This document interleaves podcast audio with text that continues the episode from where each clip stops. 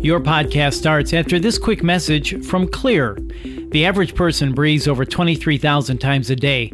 That's 23,000 opportunities for allergens and germs to get in your nose and body and wreak havoc.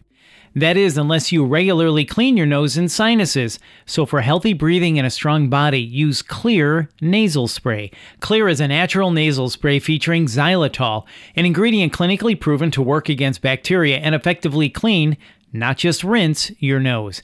Xlear nasal spray quickly alleviates congestion, opens your airway, and ensures your body's natural defenses are strong. In fact, in a recent study, researchers found that xylitol nasal sprays like Xlear are just as effective as leading medicated nasal sprays. For better breathing, get Xlear today. That's spelled X L E A R. You can find it at all major retailers CVS, Rite Aid, Walgreens, Sprouts, Whole Foods, and everywhere else. This is Dr. Holly Lucille's Mindful Medicine. Here's Dr. Holly Lucille. Well, hello there, mindful listeners. Thank you once again, as always, for spending part of your day with us. This is an amazing show, like hopefully all of the segments. And once again, I'm just going to start out with saying, you know, I love putting out evergreen content. So you can go to the podcast list and just click on it and you're going to find something valuable at any time of the year, any year, any day, any week, any month. But right now, we are in a pandemic situation. We have been for a couple months, and we're, it's looking like this is going to be our trajectory will be somewhat similar to the times we're living in right now. And today, I've got a guest that's going to talk about mental health care for parents under pandemic lockdown. And I think this is such an important piece of content. So, parents, listen up. We've got Amy Edgar. She is a nurse practitioner and founder, CEO, and principal investigator of Children's Integrative Center for Success. Amy, let's talk about it. Great. I'm excited to be here. Thanks for having me. Yeah. I have to tell you, so I work in an integrative clinic. So I'm a naturopathic doctor, but I support um, four MDs: a pediatrician, a uh, infectious disease doctor, two internal medicine doctors, and I support all of their panels in this clinic from a naturopathic perspective. So, of course, we are skeleton crew in the office, and of course, most of us are working from home. Here's what I see the pediatrician has two kids, six and eight. And so we huddle clinically at nine o'clock and also then at three o'clock. And every single day, and I see the the exhaustion on her face. One of the boys will come in and she has to put herself on mute she has to take care of what's going on. Uh, there's there has been broken windows from uh, rambunctious kids that want to be outside, and um, and and it's funny because it's like, hey, working from home, not too bad, right? Not, don't have to fight traffic, don't have to go to the office. Not there is traffic, but I see her actually wanting to come into the office, like wanting to get away from the home situation. So this is real stuff going on, right? Oh, absolutely, and um, given my patient population, the families that I'm working with, um, I've been trending uh, with with uh, all the clinicians in my practice, kind of response, parent response from the beginning. So you know, very much uh, has a pattern, uh, beginning with that first week, which felt a little bit like holiday. So everybody right. was in their pajamas, and nobody really knew what was going to happen, and there was very low demand and um, interestingly enough, all of the, my kids loved it. They loved having their parents home. They loved uh, being out of routine and no demand. And so there was this kind of honeymoon period in the beginning that was lovely. And um, I'd say about week three, when you know the the plans for work started, you know, working remotely started to solidify, and there was uh, some movement towards school at home um, yeah. that's when I started to see the stress really pick up. Um, and I will say that it's only, you know, gotten worse across time. So uh, I had a conversation with a dad yesterday, and he said, you know, in the beginning it was great. I loved being home. I could see see my family more, and um, everything felt really comfortable. And now I find that all of my neighbors seem to be cutting their grass or using a saw. and it's driving yeah. me crazy. so yeah, you know, exactly. It, yes, it wears over time. Yeah. So what are you seeing? I mean, so you know, I think we've got two things that I, I feel are important because I see it in both the parents' mental health and what they're going through because of the pandemic and the lockdown and the stay at home or safer at home orders. And then the children, I guess, as well. Like, so what are you seeing clinically in your practice now? Um, the, uh, so I'll start with the kids. And uh, it's so interesting. Again, we're tracking all these trends to uh, to be able to take a look back and and do some thinking about restructure of systems. Um, kids are very happy for the most part at home um, and uh, feeling good about the amount of time, increased time that they're spending with their, their parents, um, which, you know, was not something that I necessarily uh, pr- would have predicted or expected. Um, the demands of cyber learning, some kids are really doing, you know, shining stars in that world um, and others are really lost and struggling. So, you know, it's not a one size fits all scenario when um, we're talking about doing school or work uh, virtually or remotely. Um, the really the climbing levels of stress that I'm seeing right now in, in children um, is related to the frustration of boredom and the lack of contact with their peers. You know, they've at first it was amazing to be able to play Fortnite with their friends for four hours at a shot. and nobody told them to stop and now they're they're actually bored with Fortnite, which is something I never imagined I'd hear. Um, so they're running out of options to stay connected or feel connected and uh, you know things to do so I think that is starting to become a, a more significant stressor. Um, also, a lot of the rituals of summer, so the end of the school year um, picnic or field day or graduation or you know all the ceremonies that that happen in the spring are not happening, and especially older kids, the kids who are moving from middle school to high school or high school graduations or even graduations from college um, yeah. There, you know, none of that is happening, and there is, uh, by and large, uh, for the most part, I'll say, um, you know, all of all of the kids that I'm working with and uh, adolescents and young adults uh, have a, some sense of grief about that. Um, whether it's you oh, know, I Amy, I didn't get to. let me tell you something. I my niece just loved going to college.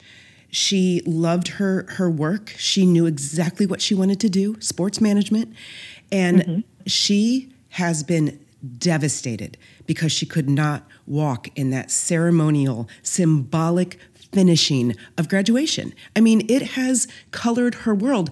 And I get it, right? I get it. I mean, I don't even think I walked in, I'm like, ah, I'm done. I'm out. Right. Let's go. but she was right. looking forward to that, as you said. And the, I mean, the the loss, the grief of that was really, really tough for her and mm-hmm. real. Yes.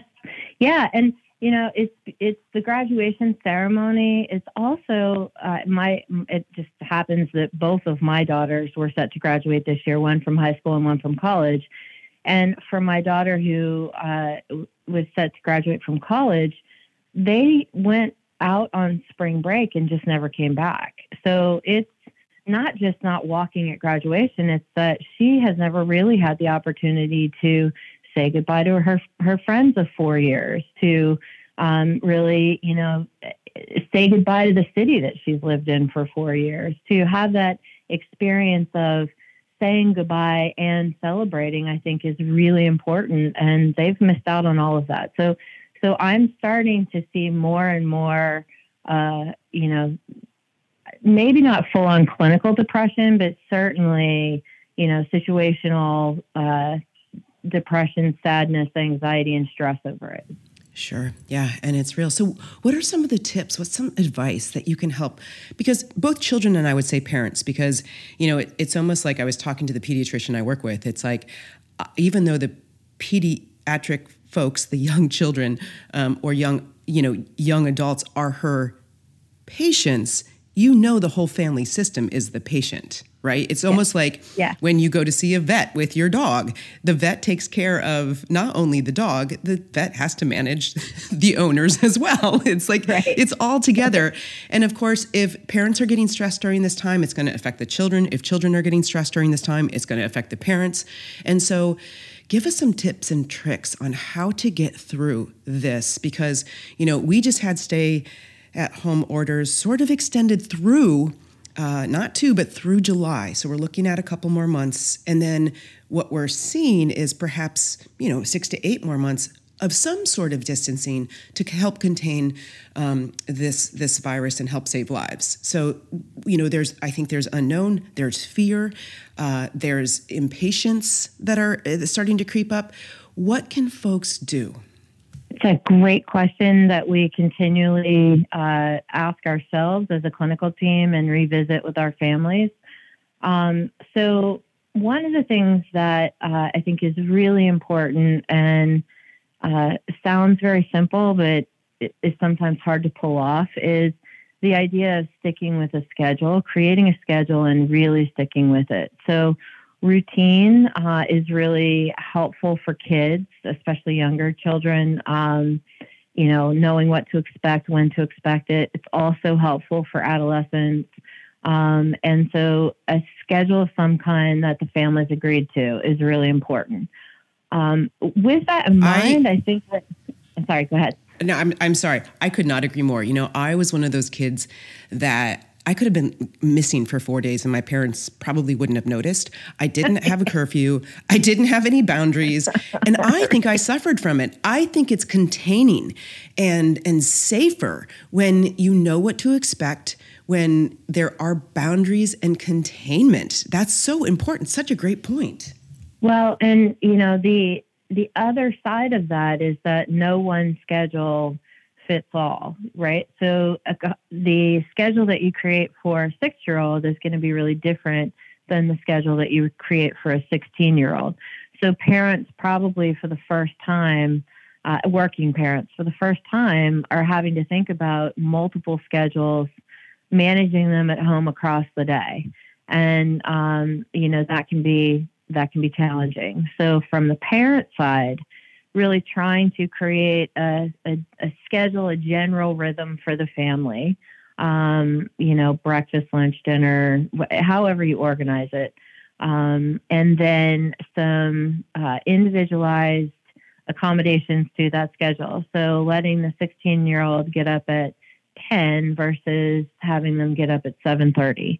Um, and, and, I'm not saying that that's the schedule that works for everyone. It's an example of how you might think differently about each individual in the family and what they need. Um, and so to optimize kind of the response and uh, the, the, the decrease in stress, um, you know, it's a it's an amazing moment in time that we can let a 16 year old sleep till 10 o'clock on a school day and get up in you know kind of the normal circadian rhythm of teenagers. And that's not a that's not a bad thing. That actually is is helpful for them. Um, at the same time they can't stay up till three or four in the morning because that's not good either. So it's really you know a general schedule for the family and rhythm and then you know working with each kid where they're at developmentally uh, about what works for them um, the other thing that I've seen is that in the really uh, increased demand on parents, if parents are working from home and and also with their kids all day, um, the stress that they experience is. Uh, re- I'm I'm very concerned about that. For most of my families, that is a rising level of stress that is not sustainable across time. So we're going to have to figure something out. Um, in terms of what we're doing right now, or what, what we're recommending right now, is the ability to schedule time with the kids that is just about the kids. Mm. So, right? So parents have this sense of like, oh my gosh, I'm with my kids all the time. They have more of my time and attention than they ever have. And it's not, you know, it's distracted. It's uh, diluted attention. It's around other things, and kids feel that.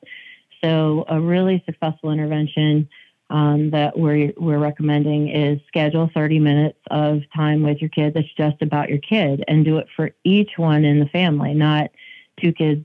Like you can do sibling activities and things like that, but each child needs their own time. And I, we've seen that be very successful in decreasing both the stress for the kid um, and for the parent. Uh, the child's much more redirectable in the times when the parent needs to be focused on work if they know that they're going to have that dedicated time at you know at a scheduled time during the day.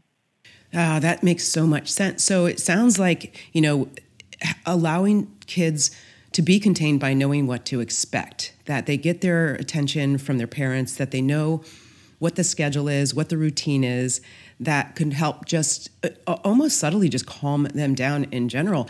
And then, you know, everybody is working remotely for the most part. Um, what about, uh, I, I call it telehealth, I think for you, telepsychiatry.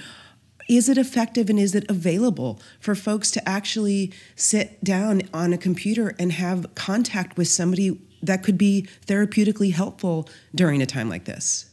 Um, so uh, first of all, I I'm we call it virtual care. Um, it's not virtual through, care. It started as you know through a telephone or um, but we're we're really be, well beyond that. We're in the world of virtual care. We have remote monitoring. I'm collecting data um, from uh, self-tracking devices. Like it's we're we're deploying interventions that are uh, you know computer based uh, and digital. So it, it, we're well beyond tele. It's it's virtual care, and um, I we've been working in that manner for the last five years. Um, you know, in an augmentative kind of way. So, in at my practice, uh, we have families who come from very far away, uh, and um, you know, an hour, an hour and a half drive to get to the practice for a 30 minute visit is ridiculous and sure. um, causes high levels of stress for everybody and does not produce optimal outcomes. So there are situations where we um, we're already, you know, using virtual care um, to decrease stress on families. What we've seen in uh, so we converted 4,000 families to full virtual care, remote care um, in three days, and we did that because uh, it was it was so efficient and easy because we had already been doing it. We've been planning on it for a long time. Um, what we're finding is that uh, there are significantly increased uh, satisfaction scores uh, in terms of uh, the experience. So our families, by and large, uh, really rate the virtual care highly. Um, and they cite things like, you know, it was uh, I, I, can work this into my schedule and my life in a way that's so much more convenient um, than you know having to drive and lose two hours of time. Um, yeah. The kids, it's so interesting. The kids rate it highly as well because they love the medium. You know, they're native to this medium, and so I have had much um, more productive and uh, insightful conversations with kids in their room, you know, in the place in their home where they are the most comfortable um, and feel, uh, you know, uh, it's just different. They're not in my office. We try really hard to create a space where they're comfortable. Um, and, you know, I, I think we do okay. I think we do a good job of that. But there's something really different about the kid being in their own space that is um, incredibly productive and helpful from a therapeutic perspective. So, and that's even with little kids. Little kids love to show us their stuff, their toys, their room. You know, it's it's a reciprocal uh, knowing. Uh, you know, that is not necessarily what's not true at all in an office setting. So, that's been really great. Yeah, you know, it's you know, silver lining, let's talk about that. I mean, I think for the environment and for shifting how we do things, it's going to happen, right? I consult for a company that has headquarters in Ottawa, Canada, and also they have a huge head headquarter in uh, in Phoenix, Arizona.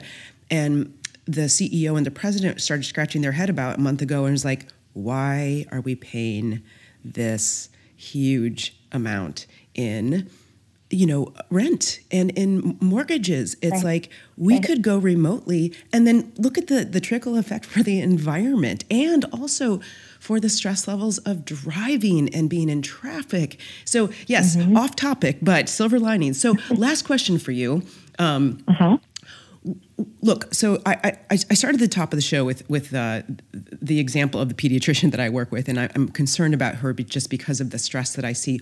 What do parents need to recognize when they themselves actually need help? Mm-hmm. Um, so there's some really uh, specific signs that we teach families to look for in terms of rising stress levels. So um, I would say, you know, increased irritability and not just situational, but, you know, irritability across the, the day, things that used to not bother them now really bother them. So my example of the dad who at first didn't hear the neighbors with the saws and the lawnmowers, and now it's all he can hear. Um, that's a, a, you know sign of increased irritability um, and central nervous system activation. Uh, so I think that's important. Um, disruption in sleep is another one.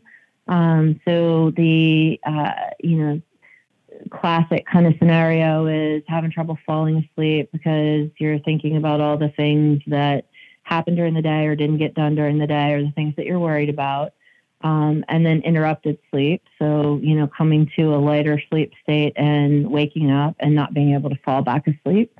So, I think the disruption of, of sleep is a, a really important early sign.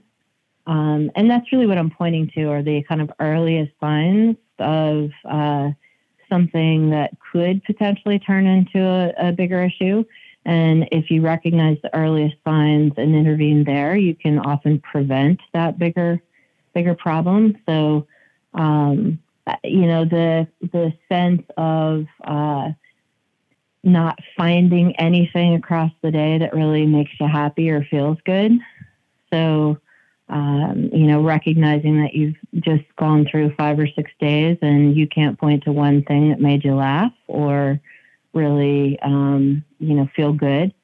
And so, you know, with each one of these things, uh, it, there are specific interventions and it's personalized. So, you know, if if you are, and, and this is something that uh, we use uh, in, at my practice to help people really understand themselves so we do DNA testing, and there are genes that actually predict your response to exercise. Um, there are genes that predict uh, the impact of supplements and how that could be helpful.